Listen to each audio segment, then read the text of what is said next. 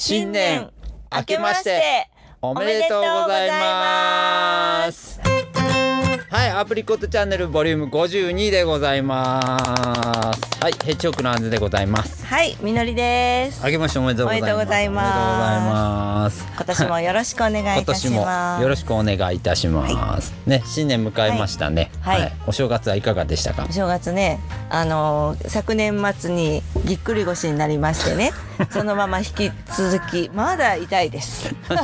もう仕事始まってるのにまだ痛いで。です正月正月早々からなんかあんまりよろしくないそう、感じだから年末からですよ。去年年末からね末からね。ね、なんかその腰痛を、はい。あの引きずったまま。引きずっちゃって、はい。まあ正月を迎えちゃったそうという感じなんですね。ね。あー。まあ僕はあの、はい。やっぱりあのちょっとまあまたちょっとえっ、と飲食業に戻っちゃいましたので、えはい。うん。あの正月がはい。いつ年を明けたのかなっていう感じのね年のお仕事でした。そうそうそうそうお仕事だったりとかいうかはいね続いちゃったので、うん年越したか？みたいな感じの。そうなんだ。うん、大体ねその感じでまあここ10年ぐらいやってまあねちょっとしばらく、はい。こ今年えっ、とここ2年ぐらいはちょっと飲食から離れてたので、ちょっとね無事あの正月を迎えてたんですけどまた戻っちゃったからですね、えっ、とそうだからちょうど今ぐらいが、えーと皆さんが働き出す仕事始めの頃に僕がやっとえお休みを取れるみみたいな感じのニュアンスでですね、はい。あのいつも例年そうなんですけど、ちょっとあの初詣とか三社参りがはいはい。僕ちょっとずれ込んじゃう習性にあって。うん。じゃあまだ行ってない。まだ行ってて、うんあたただねあのあれなんですよ。僕毎年ちょっとねこうまあそれも良くないなってちょっと思ってて、であのー年明けて仕事終わって、えーとは夜中に行ってくるとかね、なんかそういうことをちょっとねするようになったんですけど、はいはい。疲れますね。まあね。ね年齢もあるんでしょうけどなんかなかなかそれもちょっと疲れるなっていうことで、はい。まあちょっとねまあまああの考えていこうかなっていうふうに思ってる所存でござい なんだそれ。思ってる所存で。ございます。はい、はい、という感じの年末年始でございましたね。はい、でもね、ほあの今年もね、バリッとちょっとアプリコットチャンネル、はい、盛り上げていこうと思いますので、よろしくお願いいたします。はいよろしくお願いしますはい、えー、じゃあアプリコットジュークボックスのコーナー行かせていただきます。はいはい、えー、っと今日は僕からですかね。そうですね年始早々僕からですね。えーっと僕今日持ってきたのはですね、えーっとそうだな、なんつったらいいのかな。お正月ですので、お正月にやっぱり僕よく、はいうんあのやっとね僕もねちょっとね一息ふっと落ち着いて、はい。のお家に帰ってちょっとお正月気分を味わいたいなとちょっと思って、で何しようかなと思った時はギター弾いたりとかね、なったりしたりするんですけど、うんねあのまあでなんか映画見たりだったりテレビつけてみたりとかなんかしたりが、しながらまあお正月によくやることの中でちょっとね一つね、あのこの CD を僕よく聴くという CD アルバムを、えー、1枚持ってきました、えー、大竹栄一さんの「ナイアガラカレンダー」でございます、うん。はい。えーこれがね、えー1977年なんで、う。ん僕が生まれる前なんですけど、えー、と12月25日にリリースされてるんですよ。はい。でまあももちろん大滝さんの、えーねそのえーまあその思いとしては、おそらくこうお正月に聞いていただきたいという、えー、と思いがあったんじゃないかなと思う流れになってまして、すごいのがねこう1年こうナイアガラカレンダーというあの流れなので1年通して、えー、と12曲あって、え1曲目1月2曲目2月、3曲目3月という、えーなコンセプトのもとにはい。アルバムが作られてるんですよ面白いでしょ、うん、うんですね。あの 1,、え1曲目「ロックンロールお年玉うん。」2曲目「ブルーバレンタインデー」はい。で3曲目「お花にメレンゲ」ってなんかこうずっとそういう風に流れていってるんですよね「ベースボールクレイジー」えーごえー5曲目の「サミダレ」はねあのーあれですよねハッピーエンドでも、うん有名でしたけどこれなんか大滝さんがリアレンジして、ん。こっちのバージョンもね僕すごくね、うん。あの好きなんですよね。あのノリのいい「サミダレ」もすごく好きなんですけど、うん。でまあ、えー7月に「泳ぎかなずちくん」だったりとかですね。はい。えーっと10月の「ザ・読書」なんか僕た大好きなんですけど、はい。まあ、こういうなんかね本当にあの大滝さんの発想力がすごくいいなって思って、うん。よくあのこうお正月気分をね味わえる。あのねなんて言うんだろうな。あの1年をねこうあのずっとえー歩んでいくアルバムになってるにもかかわらずなんかお正月に聴くようにできてるんですよ、はっていうのがなんか全体通してなんていうんだろうこの和の香りがねはい。散りばめられた、うん。あの日本のロックロールアルバムになってるんですよね。でなんか最後もね「クリスマス温度」ってクリスマスのねはい。あの曲なんですけどもすごく和風のなんかこうあの温度で終わっていく、あのでそこからねあのお正月っていうですね、もういくつ寝るとっていうのがこうデュアップになって終わっていくというですね、すごく僕なんか好きな流れのアルバムなんですよね。であのねシングルヒットとかがね確かそんなにないのかな、えっとブルーバレンタイズデーがシングルになってるのかな。なんかいくつかシングルの曲あったりするんですけど、くしくもあまり売れてなくてですね。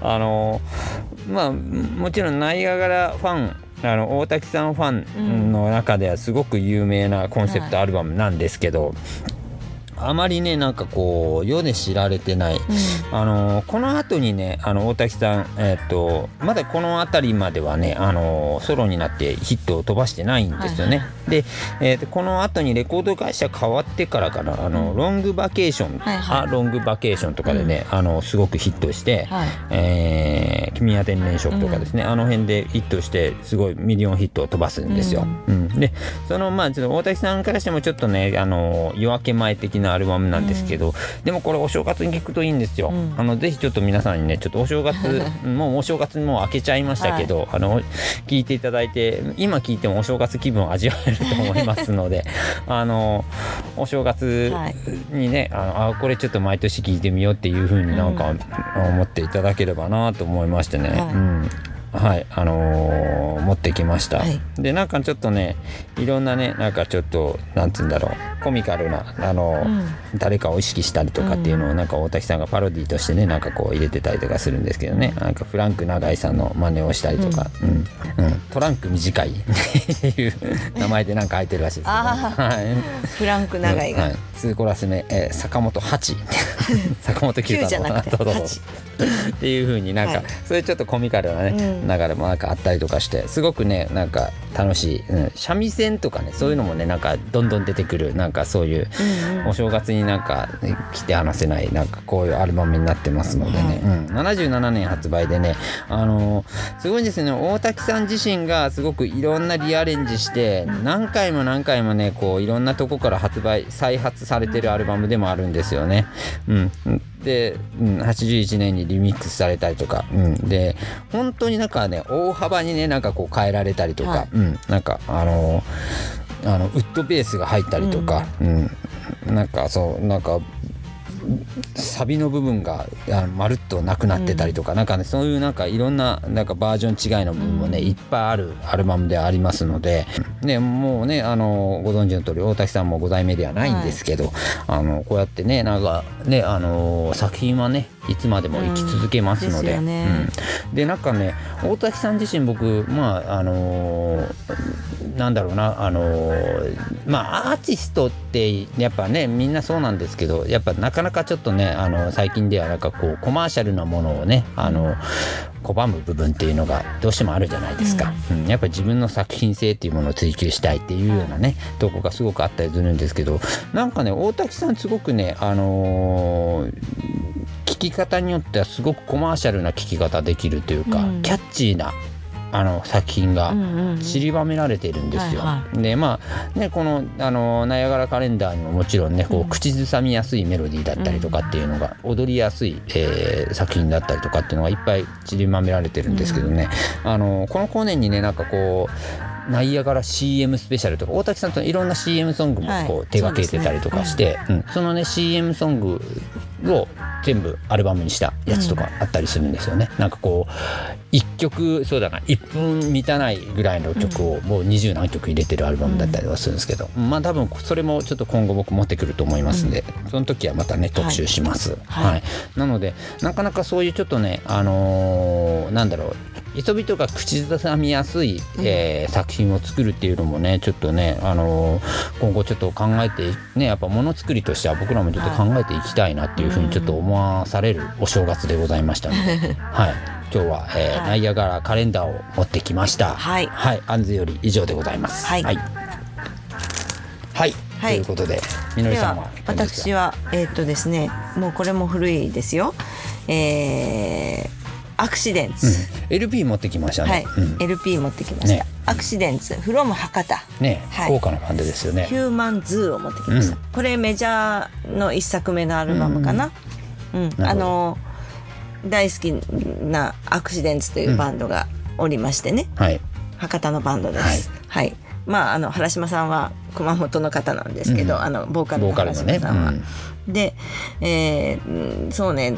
スマイリー原島って言った方がみんな馴染みがあるのかな？そうですね。スマイリーさんって皆さん言いますね、うん、はい。僕もなんかそういうふうになんかもうアクシデント解散してからはずっとスマイリー原島でやってんのかな？やってたのかな、ね、じゃあアクシデント解散してから名付けたその命名なんですね、うん、スマイリー、えっと、アクシデントの時からスマイリーだったんですかああそうなんですね、はい、そうなんです。原島さん。ね。でまあそうですね。私も80年代前半、うん、8233年？これが出たのは何年だこれはねメジャーだから85年ぐらいだと思うんですよ。なるほど。多分ね、うん、うん、でもそうだな。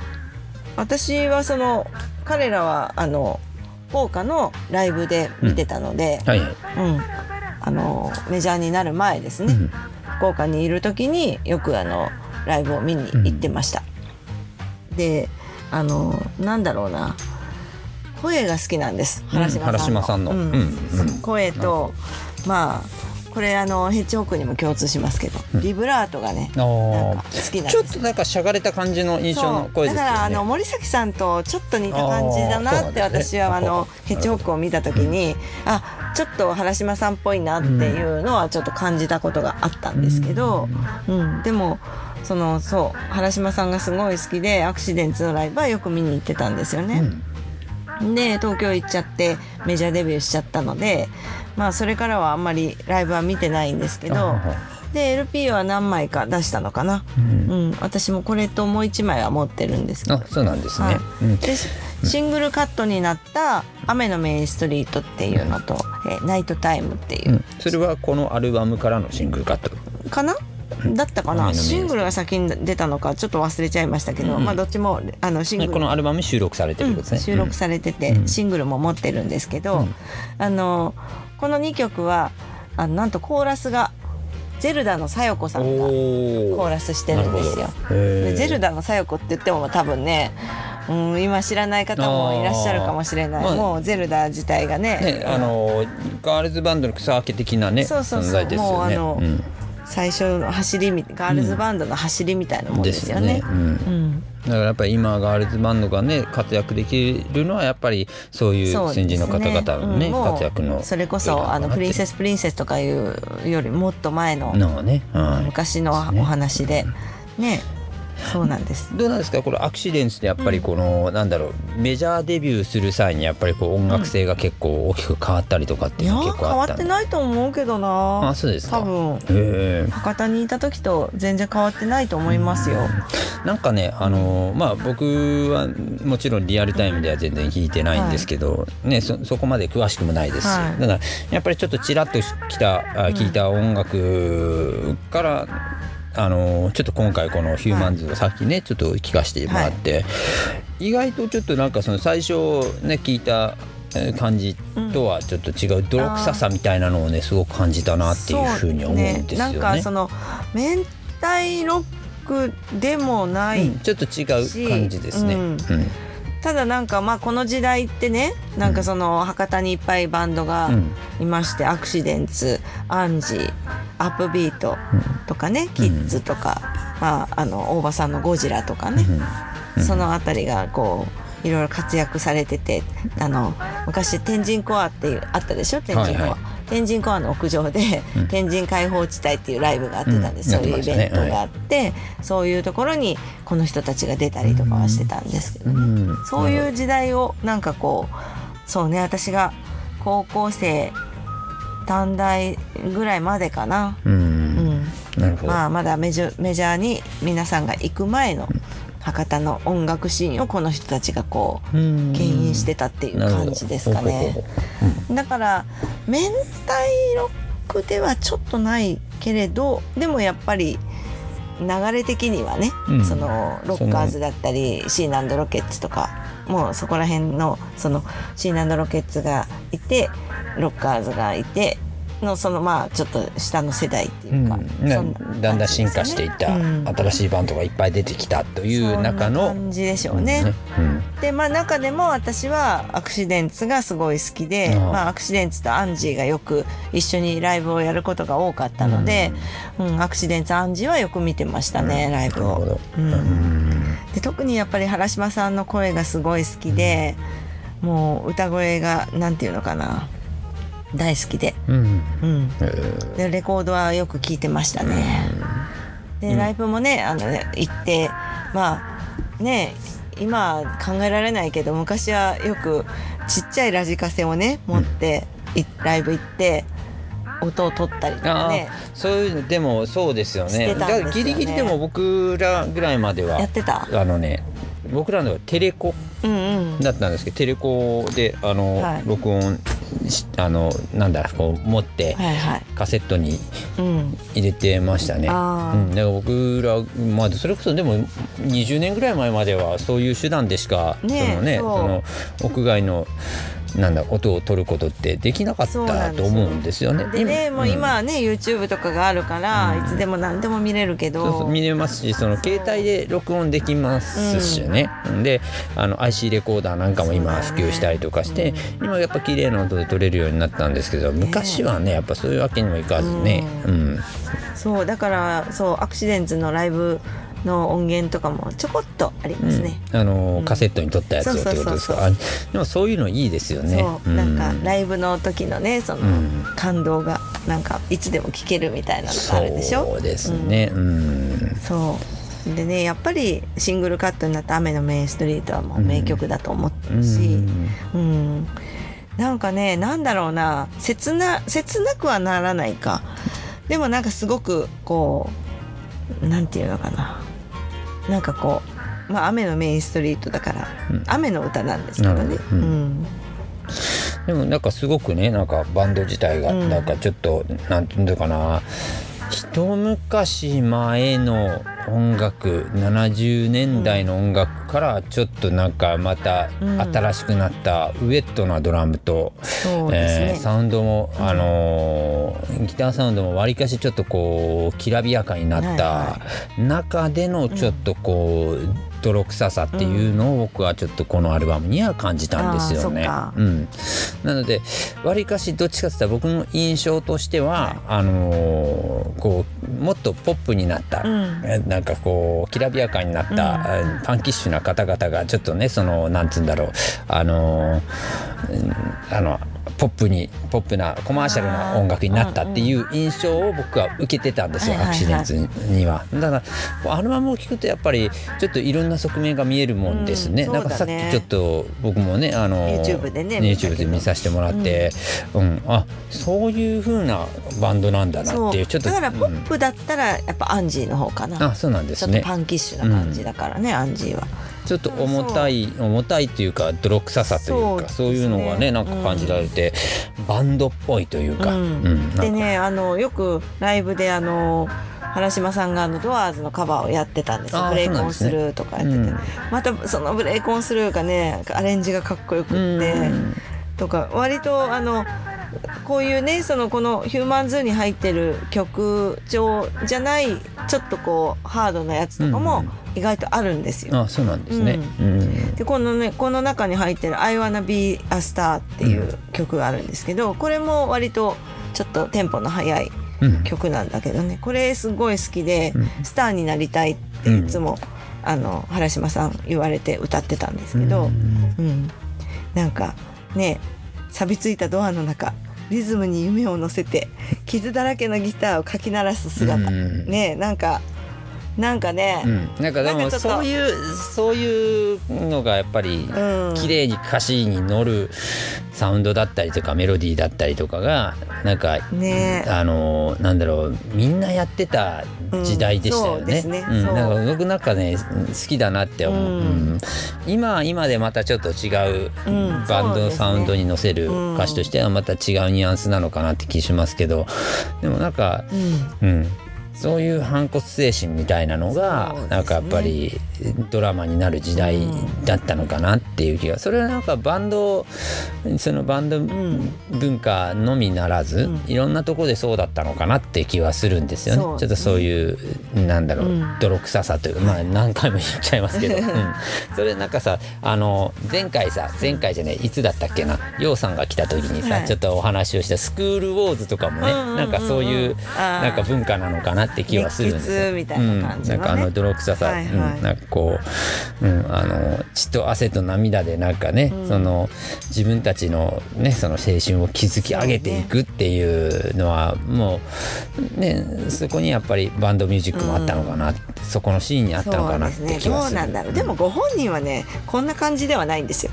あそうなんですか。すごい明るい方ですけど。ああ、なるほど。もう最近はお見かけしてないですけどね、えー、なんかまあ東京にいらっしゃるのか熊本に帰っていらっしゃるのか、うん、なんかあちこちいろいろ動かれてるみたいはみたいですけど、ね、ちょっとご病気されたりとかねあったみたいで。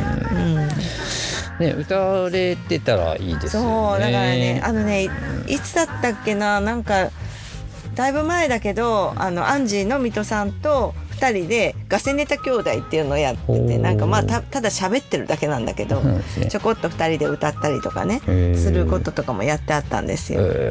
まあ、ライブライブって言ってるのに喋ってばっかりだったんですけど、ね、そうなんかそういうのとかもやってたから、まあ、そういうのはね行きましたけどね。なるほど、うん、でもすごいやっぱりなんか、うん、博多のミュージシャンの中では好きでしたね、やっぱ、うん、ライブライブは行きました。うん。うん。なるほど。なんか本当にそうですよね。あの青春の一枚っていうのには一番なんかすっぽりはまりやすいそうですね、頃のねそういうアルバムのような気がするんですよ、ね、だから「雨のメインストリート」はすごい好きな歌なので私自分もカバーしてみたいなと思うんですよ。うん、なるほど、うん、なんか歌えないかなと思ってね、うん、ちょっともしかしたらできるかもしれませんよ。そうですね。そういうことやっていきたいですね。うん、ねなんかね。なんかそういうこうね。昔の博多のバンドとかそういう好きな楽曲をちょっとアレンジして歌うっていうのもいいんじゃないかなって最近ちょっと思ってます。うん、なるほど。はい。はい。ね、えー、そうですね。こんな感じですが、はい。はい、えー、じゃあアクシデンツはい、アクシデンツフロム博多でございます。はい。ヒューマンズをはい、ご紹介しました、はい、なんか CD とか出てるのかどうかわかんないんだけど、うん、ね、もし聞けたらねまた聞きたいなとは思います。そうですね、うん、でも LP 版で今あのあそうあの自宅では LP 聞けるんで、うん、まああのカセットもありますしねまだ、うん、聞けるのは聞けるんですけどね。なかなかでも今あれですよね。もうその LP を聞聞こうっていう気にならないでしょ？なんかそのまあまあ聞ける、うん、まあそれ以前に聞けるその環境だったりとかそうだよ。カセットを聞ける環境ってなかなかないじゃないですか。あれですよ。レコードを聴きたい時は夢の巷に持っていけばいいんですよ。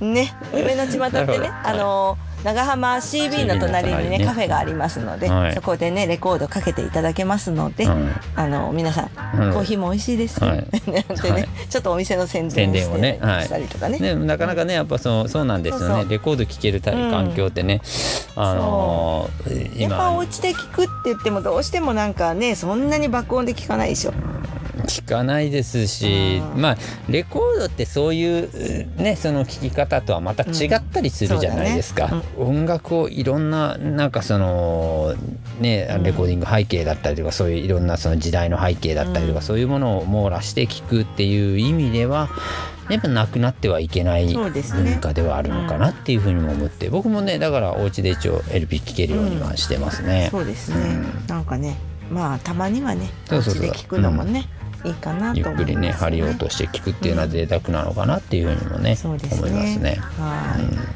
まあ皆さんねまた聞いてみてください。はい。はい。はい、これでも今今なんか手に入ったりするんですか、どうだろアクシデンスのヒューマンズ。うあでもねあのレコード屋さんとか行ったらあるかもね。ね。中古とかでね、結構なんかそうなんかそのレコード屋さんとか行くと僕も結構、でも。福岡だったらあるんじゃない？あるの博多のバンドだから。そうね、うん。あるのかな、うん、かもしれないです。なので見つけたら皆さんはい。必聴でございますね、はい。アクシデンツです。はい、はい。ヒューマンズ。from 博多。はい。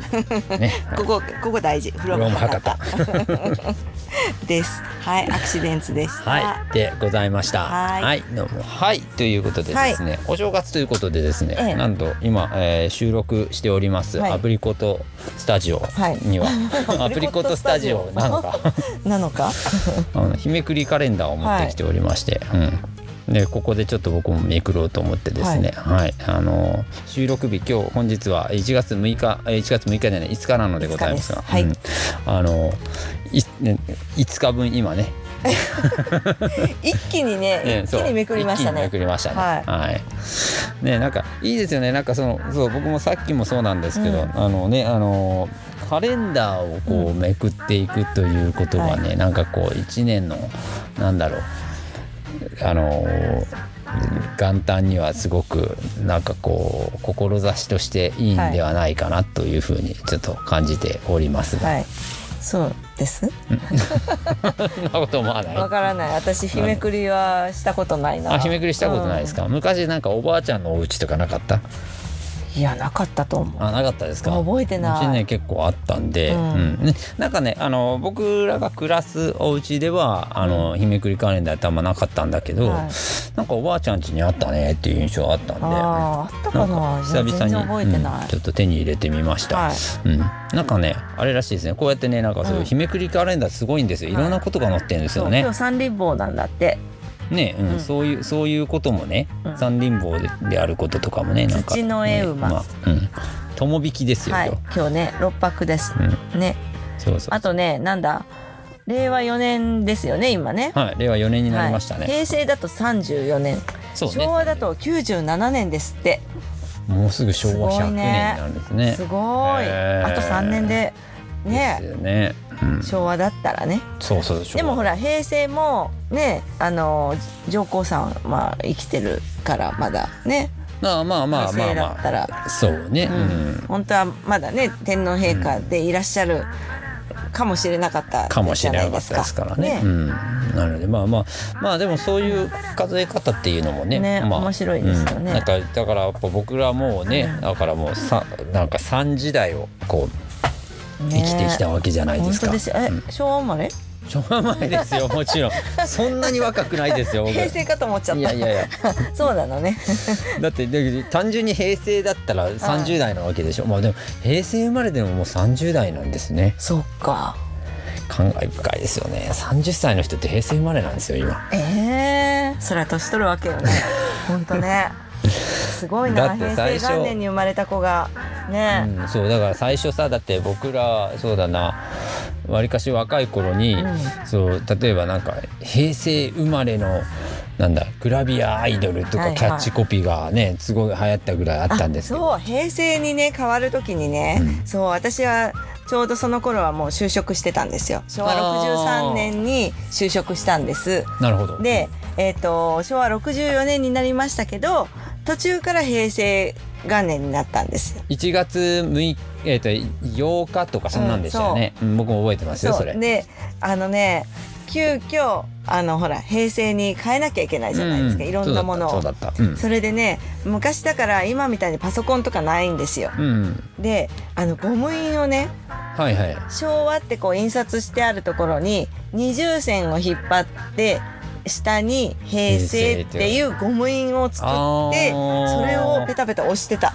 ずっと、はいはい、その契約書だったりなんか請求書領収書だったりそういうのにねペタペタ押してた記憶があります。なるほど。もう働いてらっしゃったっ、ね、はい働いてました、うん、はい、僕は小学生だったので、うん、あのその時変わったそのなんだろう平成に変わったエピソードとしてすごく記憶にあるのが、うん、えっ、ー、とね昭和64年ってほんの何日かあったわけじゃないですか。はいね。はい、えっ、ー、と7日間か1週間ぐらいしかなかったんだけど、うん、昭和40えっ、ー、と64年に、うん、あの発行されたえっ、と金貨えっ、と、はい、10円玉だったり50円玉だったり100円玉だったりとかがありますよということで昭和64年製のその100円玉とかを探してた記憶がありますよね。うん、でまあやっぱり平成元年になってやっぱ最初真新しいもんだから平成元年のその効果がすごくなんか、なんだ宝物のように子供ながら思ってたんですよ。もうキラキラじゃないですか、はいはい、であ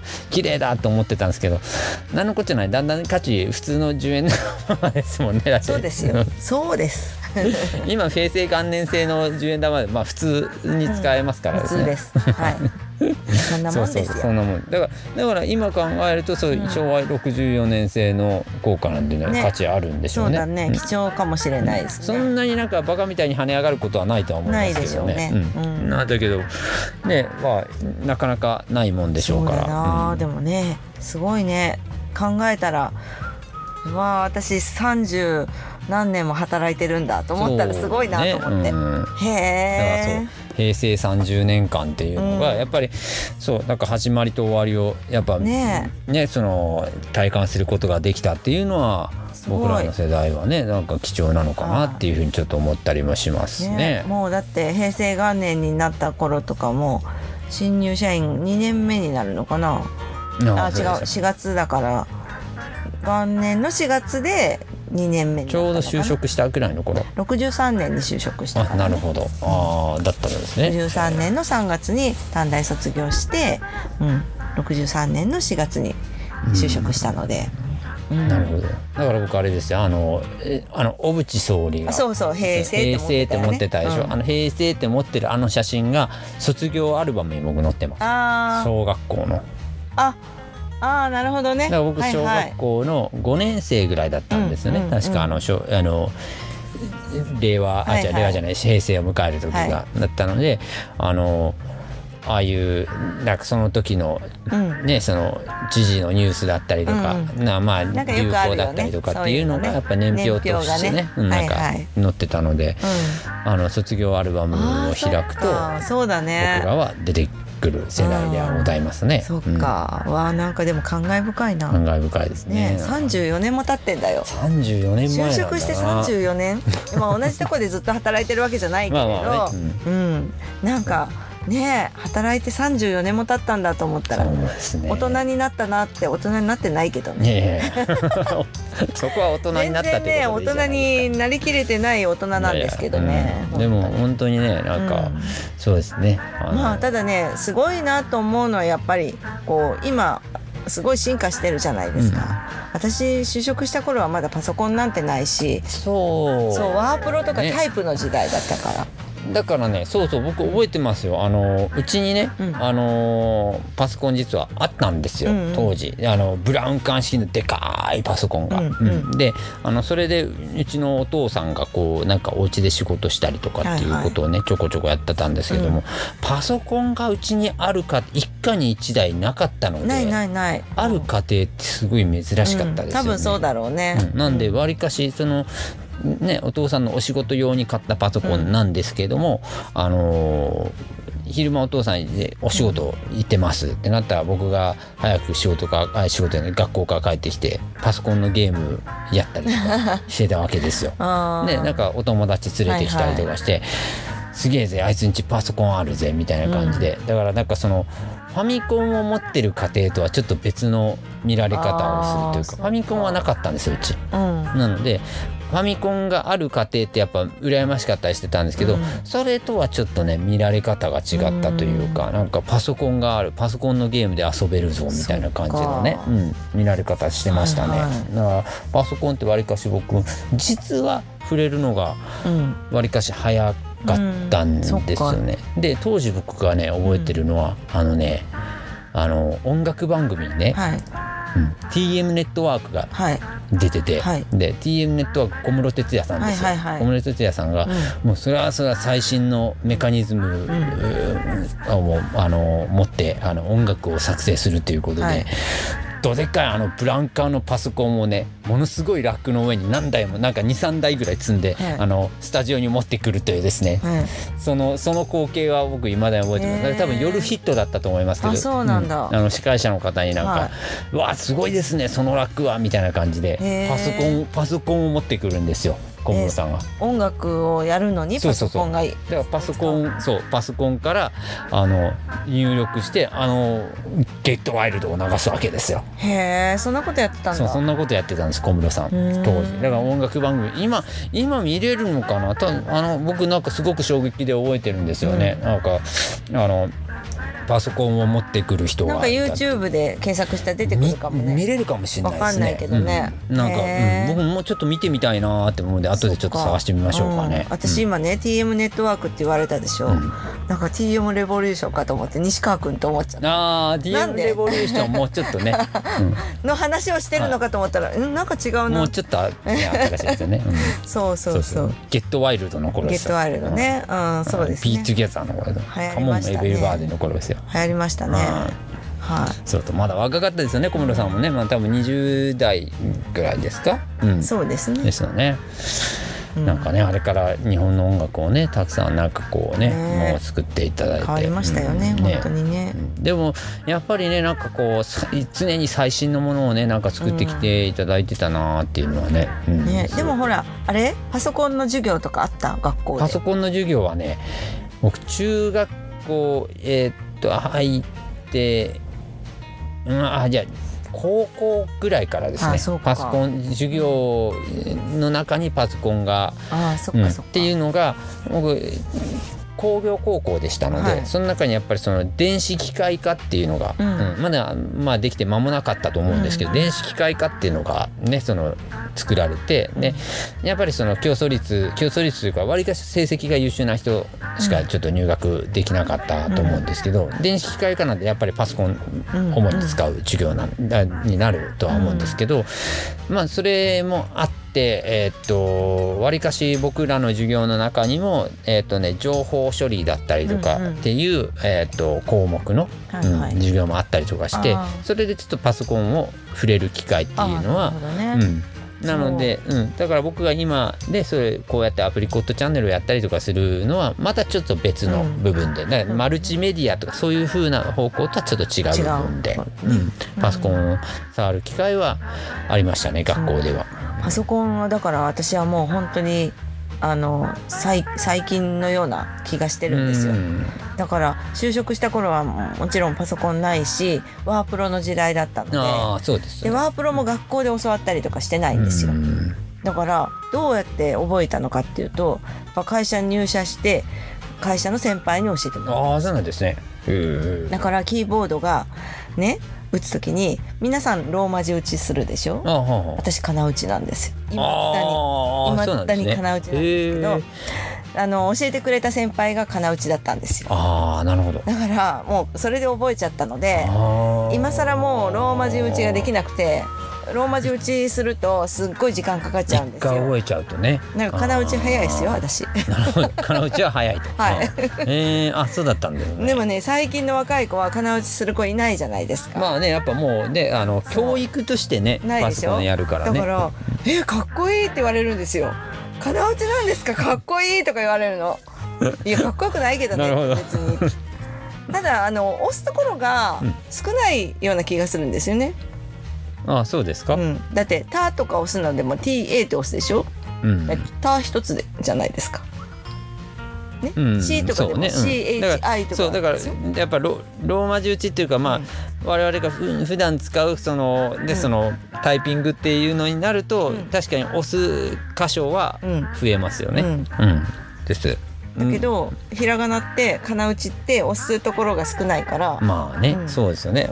でもほらキーの位置覚えてるから別に何ら困らないんです。そうですよね。奏で覚えてるっていうのはすごいですね。その奏では僕さすがに覚えてないので、うん。だから私はローマ字が覚えてないからわかんない、へうん、時間かかっちゃうんですよね。へー。そうなの。だからそのタイピングのね、あのソフトとかも当初最初なんだろうこう出てましたよね、うん。タイピングするためのそうみたいね。ソフトとか。なんかやってましたねななんんかねでもその今更ね強制しようっていう気がもうまあまあでも起こらなくて。別にできるならそう仕ね事に支障ないしね。ないならねいいんじゃないかなっていうふうには思いますけどね。だから私の使ったパソコンを誰かが使うと「えーなんか変な文字が出てくる」って言われる。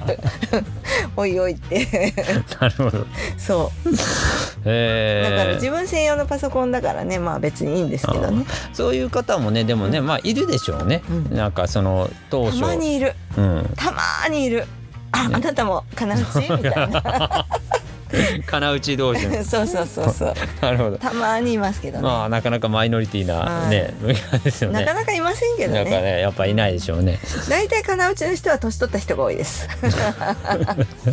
まあ。あらとか言いながらね。そうね。だってだってねまあここまでね、あのータイピングが、ねうん。この通常のタイピングがもう教育化されたようなねそのこの時代に別にタイねその金内を覚える必要性もそんなにないでしょうからね今ね、うん。まあ別に覚える必要は本当にないですよ。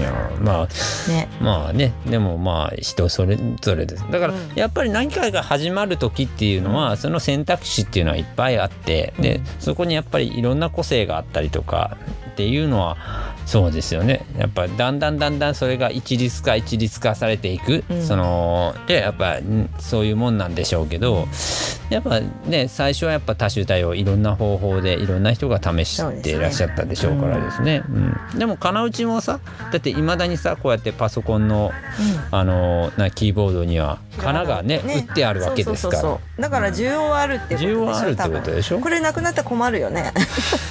まあでも覚えてる覚えてるけどねもう早いよ株式会社とか打つの。すごい。それすごい。あそうなんですね、はい。えーなるほど。はい、へーそうなんですよね。なるほどですね。うん。えーまあそうね。だからパソコンっていうのもねそうなんですよね。わりかしだからだんだんだんだんうん生活に進出していって、ね。もう今ねもう絶対なくてはならないものになっちゃいましたよそうね。ねスマホとパソコンはね、だってもうだって携帯電話がもう、うん。あ半ばパソコンみたいになってるでしょ？うん。大体ねでもスマホで電話するのって面倒くさくない？なんか大きいからうん、あそうなんだけど、ね。僕最近ね、うん。そうスマホでね電話するのめんどくさいなとか思って、だってでそのあのなんだあのー結局電話してる時になんか画面の変なとこに触れたりとかしたりあったでしょ、はいはねあったから、あ面倒くさいななんて思ったんですけど、うん。最近ねあのちょっと電話を僕控えてたんですけど最近ちょっと電話をする時に、うん。スピーカーモードにするというモードを昨年覚えてですね。昨え年かい 最近覚えたばっかでですね、なんで？スピーカーにしてたらちゃんと聞こえるしさ、でまあそのスピーカーにしてたら別にその受話器を耳元に持っていかなくても話せるということをちょっと最近気づいてですね。やだ、うん。最近。そう。もういつの人なのよ。意外となんかそういういろんな文化にね触れるのがねお遅い方なんですよね。でまあそれもあって昨年ね、はい。スピーカーモードでちょっと受話器から話して、あのちょっとこう普通にその辺にね置いて話ができるっていう環境をちょっとこう手にして、でまあそれと同時同時ぐらいかな。あのパソコンでねズームですよ。ああそうね。ズームでねズーム顔。私ねやったことないのよ。あそうなんですか、うん。ズームで顔を見ながら、うん。えっ、とこう会話をできますっていう、ね、だからその相手電話してる相手と、はいはい。その顔を見ながらその会話ができるっていうこともそうなんですけど、ほら電話ってやっぱ表情が分かんなかったりするから、不安になったりとかちょっと なんか様子が伺えなかったりする部分があるでしょ、ね。だから僕電話ちょっとあんまり苦手だったんですけどうん、でもやっぱりズームになるとね顔を見ながらねはい。会話ができるから、あのーもうすごくいいなっていうのとあのもうこれズームってもともとそのなんだろう企業の会議とかで使われるよそううにねですね。できたもんじゃないですか。うちあの Teams っていうのを使ってて、ああそうなんですね。うん。それはあの職場のパソコンには入ってるんですけど。あなるほど。なので僕あれですよ。あの例えばこうなんだろう。えーっとまあ僕がすごくあの支持してる、はい。あの先生術師の先生がいらっしゃってですね、でなんかあのあまり支持するあまりいろんななんかこう見てもらったりとか、うん。あの個人の,、えーせそう生年月日とかでね、はい。こうなんかホロスコープを出してね、はい。なんかそのあの星回りがあなたは今こういう風になってるからあの今こういう行動をした方がいいですよとか、なんかこう今こういうことに注意した方がいいですよとかっていうねそのアドバイスをいただいたりとかっていうのをそのズームでやってんの？それをねだからその,、あの今までは結局その,、あのやり取りがなかなか難しかったわけじゃないですか,、はいはい。うん。あちらねもう東京で活躍されてる方野本由美子さんっていう方なんですけど、はい。あの東京で活躍されてる方なので、あのそれが難しかったんですけど、うん。あの毎月ねこうあのあみのりさんは、えー、と星座は何座ですか？私乙女座です。乙女座でしょ、はい。乙女座ってことは、えー、8月末から9月はい。にかけてですよね、の誕生日の方。で僕はお羊座なので、はい。あの3月末から4月にかけて、えー、と毎年その野本さんが、えー、と開催される例えば牡羊座の会えー獅子、座の会、えーはい。双子座の会っていうのがそのつ月のど5日あのどの日にしかっていうのはあらかじめその決めて、はい。あのこう牡羊座の方が集まってこうなんあのみんなでちょっとねいろんなホロスコープをそれぞれね眺めながらなんかこういろいろねそのディスカッションしましょうっていうのをね、やってらっしゃって。でズームでそうそれが今までは Zoom がこんなにあのねそのおあの出てくるまでは東京に出向かなきゃいけなかったあと。うん、でさすがに難しいでしょ。あうんそのそれ一つのために年に1回東京行くの大変じゃないですか。なんですけどそれが最近まあ最初はその Zoom と、えー実際えっ、とえー行くのと。でなんか2つバージョンがあったりとかしたんですけど、このコロナ禍のあれもあってなかなかちょっとねその、いあのーで行き来することができませんということで、あのー、Zoom になってですね、なんか毎年僕ね一応その参加してて Zoom で。でいろんなその全国のその,、その野本由美子ファンのファンというかまあそのね見てもらってる人たちのそのお羊座の人たちがずらーって並んで、うん。なんかそのそれぞれのホロスコープなんかこう会議の資料みたいんですよこうへーなんかニョキってなんか出てきたりとかして。ううん。あこういうふうなひお人柄なんですねとかっていうのをなんか見ながらこうディスカッションしていくっていうのをね楽しい一ですよ。人。一人見てくれるんだそうそう見てくれるんです。うん、でねもちろんそのなんだろうもっと詳しいなんなんていうのかなあの入り組んだ内容のことだったりっていうのはなんか別にねその個人鑑定だったりとかっていうのは別にあったりとかするんですけど、うん。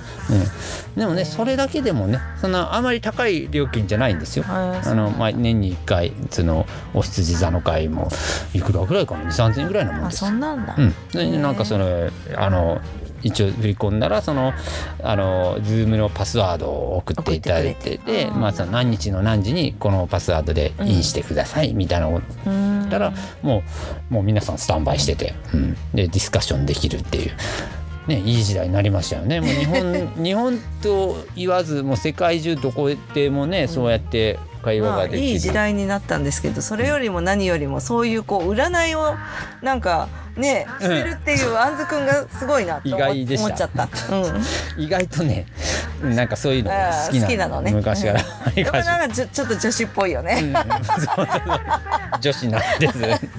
私より女子力高いからなとね、いつも思ってるんですけどね。なんかこう六星戦術とかね、はい。意外とこう気にしちゃうんですよね。なんかなるほど。ロマンチストですので、ははい。そっか。夢見る乙女ですので。は い乙女なんだ。はい、なので意外とそういうのねなんかでまあそんなん興味あるなと思ってね、なんかこうであのたまたまねなんかで YouTube とかでもね、うん展開されてたりするあ野本先生はねそういうのやったりしててねあのするのでなんかそんなんでやっぱり知って、ああなんか面白いことをやってるなって思って、うんでやっぱりねなんかうん、まあねなんかそういうのねなんかそういうのばっかりに頼ってもなっていう部分は非常にわかるんですけど、ででもなんか頼りたい時もあるじゃないですか、うん。そういうのにね。あるし、うんなんか一つの楽しみとしてさ、うん、なんかやる分はいいじゃないですか、ね、うん、僕もなんかそうやってねなんかあのー、会社を立てて、なんかその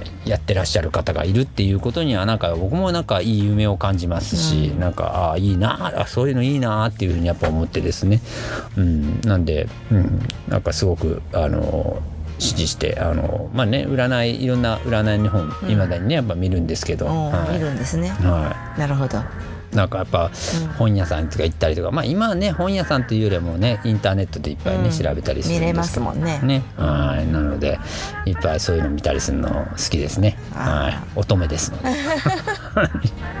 ねまあでもほらあのね悪いこと言われたらそれに気をつければいいだけだし、うんうん、いいこと言われたらねそれをまあ信じて、うん、だし、うん、ねやっぱあのまあこと野本さんに関しては、うん、あのもう全面的に全否定ということはやっぱしないですし、うん、なんだろうやっぱりいい方向に向くようにね、うん、なんかこうなんかうまくこう後押しをしてくれる、背中を押してくれるニュアンスなんですよね。なので非常にちょっとね僕ね今この先生の言ってることっていうのがすごくこうなんかあのあの響きやすいというか、ね。うん、でわりかしこう野本さん自身もなんかこうツイッターだったりとか LINE だったりとかっていうのもでもなんかこうね、配信してたりとかするのでなんか意外とねそのもうそんな先生先生としたような方ではないんですよ。なんか、うん、なんでなんかあの本当に人間らしいようなとこもあったりしますし、ツイッターでちょっとボソッとなんか普段のね生活のことちょっとつぶやいたりとか、もう我々と一緒ですよもう、うん。そういうことつぶやいたりとかすると、ね、そこになんかコメント残したりすると、それでやっぱりちょっとお知り合いになったりとかするわけじゃないですか。うん。なんかそういうねなんかディスカッションもねしやすい時代になったなっていうふうには思うので、まあね。なのでだからパソコンっていうものがねもう急激にさそのこの平成のこの30年間ですごい進化していってさ、そうですね、何が良くなったってやっぱ僕らがコミュニケーション取りやすくなったなっていうのを思うんですよね。だってお前で有名人の方とつながったりとかさ。まあ今はねこうやってそのズームだとかまあちょっと前だとスカイプとか、ね、スカイプは私もあのやってましたけど。ね、うん、っていうのもありますし、ね、あとはあの、ね、昔ではちょっとありえない。例えばさ、その。えー、小中学校の頃の同級生とかさ、うん、だってあのーパソコンがなかったら今ちょっとなかなかつながれがなかったりするでしょ？ね。うん、まあだ SNS がね普及したからね。そうそうそうそうそう。うん、そうね。まあよしあしもね、まあ、悪いこともある悪い点はね、うん、やっぱあるとは思うんですけど、うん。でもねやっぱりこんだけ、便利になりましたよ、本当に。本当にそう思うのでだからなんかね僕はね思うんですけど例えば、えー、今までの30年間これだけいろんなことが進歩してさだって30年前にスマホなんていうのはね、うん、なんか思いつかなかったでしょそうですよ、ね、だって電話携帯も持ってなかったんですよ。だってジーコジーコ鳴らしてねそう。だって待ち合わせをね喫茶店とかでするとね あの喫茶店に電話かかってきてたんですよ。電話かけなかったかけなきゃいけない、ね、そう。だから、ね、待ち合わせしててもね全然来ないでね何時間も待ったりとかねよくしてましたよ。だから お父さんの会社に電話しなさいとかなんか緊急事態あったらねうんまあね、電話しなさいとかねなんかそういうのあったりしましたよね昔はね、まあ、うんそうだね。今はねどこにいても携帯一本でね捕まりますけど、でもよくね昔はねそんな中ね、うん。電話もないのに待ち合わせして会えてたなと思うんですよ。ね、だからやっぱり本人たちがもう必ず会えるように段取ってって言ってたんですよね。だって東京でね、うん、私よくお友達と待ち合わせしたりとか、うん、だってね人が多いじゃないですか福岡よりも。数段人が多いでしょ？新宿のど真ん中で待ち合わせしてね。もう漠然とアルタ前とか言ってね。ねあんな人が多いのにね、ね、よく会えたなと思ってね。で当時はねやっぱりそれに伴ってなんか電話ボックスも結構ありましたよね。あったね、そうだから結構電話ボックスでなんかこうねあのいろんな人とで、いろんな人に電話かけたりねまあ本当にでもそれこそ電話がね何か用事がある時しかね、うん。電話できなかったかな、まあポケベルだったしね。ポケベルでしたね。ねポケ。ベルが鳴らなくてっていう歌もああったあねりましたね。僕 高校生でしたねポケベル、そっか。うん。なので高校生の時にうん。えっと、ポケベルが流行ったから、うん。あの休み時間になると電話ボックスあの購買部の横の電話機がうん。を求めてあのちょっとした渋滞になるんですよ。みんな打つのこうやってそうみんな打つなんかメッセージがねあったんだよね。でうちは男子校だったので、ねそのよその高校の彼女にね。そう。はいはい。なんかこう打ってたのは覚えてます。なんか並んでるなーって思ってたね。ドコモのねこう、うん。あのポケベルを持ってね。あーはい。やってましたね。まあでもポケベルもそんなに長い期間じゃなかったような気がするね、と思います。本当に一瞬だったと思いますけどね、あの後にだから PHS がすぐ出てきて。そうね、まあ大きい携帯電話がねあったでしょ。ほら平野ノラが「しもしも」とか言ってるやつね。あの肩からかけてる。ありましたありまねしたよあれ。それ。高いやつね。それでも持ってる人なかなかいなかったですよね。バブリーな時ね。ね。そううんそう。でしたね。バブルも経験しておりますからね私もちょうどバブルの時代ですから。は子供でしたね僕。さすがに。いねもう本当にいい時代だったのかなとは思いますけどね。まあねやっぱそのいろんな側面があるからね、あのこれが全ていいっていうわけじゃないですし、そうね。うん。じゃあ僕らが生きてきた世の中がそんなに良くなかったかって言われたらそういうこともないと思うんですよね。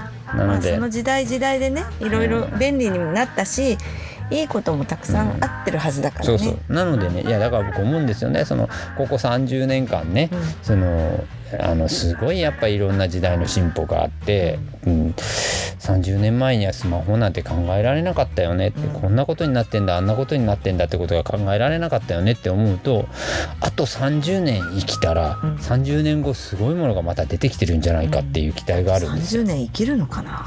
生きるでしょ生きましょうよ。いやーねどうだろうね。いやいや行きましょうよ。なのでねなんかねそう考えるとなんか生きる希望になるなっていうふうに思いますね,、ね。この昨今やっぱコロナのねあのあの情勢もあったりとかしてあの自ら命を絶たれる方も結構今いらっしゃったりとか、まあ、そうでなくてもねやっぱり事故だったりとかで亡くなられた方っていうのもやっぱりね不本意にもねそういう方もいらっしゃったりするんですけど、どうかねなんか生きる希望を持って、はいねその生きていくっていうのにはこの30年っていうのは十分な材料なんじゃないかなと僕はちょっと思うんですよそうね。ですね。うんはい。なので皆さんねなんかすごい真面目な話。真面目な話になりましたね。はい。ねあの、そう日めくりカレンダーの話だったのにね。そうそうそうそう。何の話になっちゃったんだろうね。そう。なのでね、うん。あの一日一日ね、そうですね。日をめくってね、はい。あの大切に大切に大切に生きていきましょうね。はい。はい。今日はちょっと真面目なお話をしてしまいましたね。はいですね。真面目真面目な流れになっただけですけど、あそうだねうんですけどね。はい。はい、ねあのふ普段も至って真面目ですからね私たちね。そうなのか。ねまあまあまあ、はい。はい今年もねあの、はい今年もアプリコットチャンネルね、うんあのよ盛り上げていきたいと思いますので、は、はいいよろしくお願いいたします。はい、えー、アプリコットチャンネルボリューム52でございました、ありがとうございます。ありがとうございます。えーね、あのー新年第1一発目です号ということで、ねはい一発目ということで、はい、えーっとね今年もね、あのー盛り上げていきたいと思いますので、今年は虎ですね。虎年ですね。はい、ガオガオ。虎がくるくる回ってバターになるんですけどね。その何話は知らないかな。何ですかそれ？あ知らないんだ。虎がまくるくる回ってバターになるんですよ。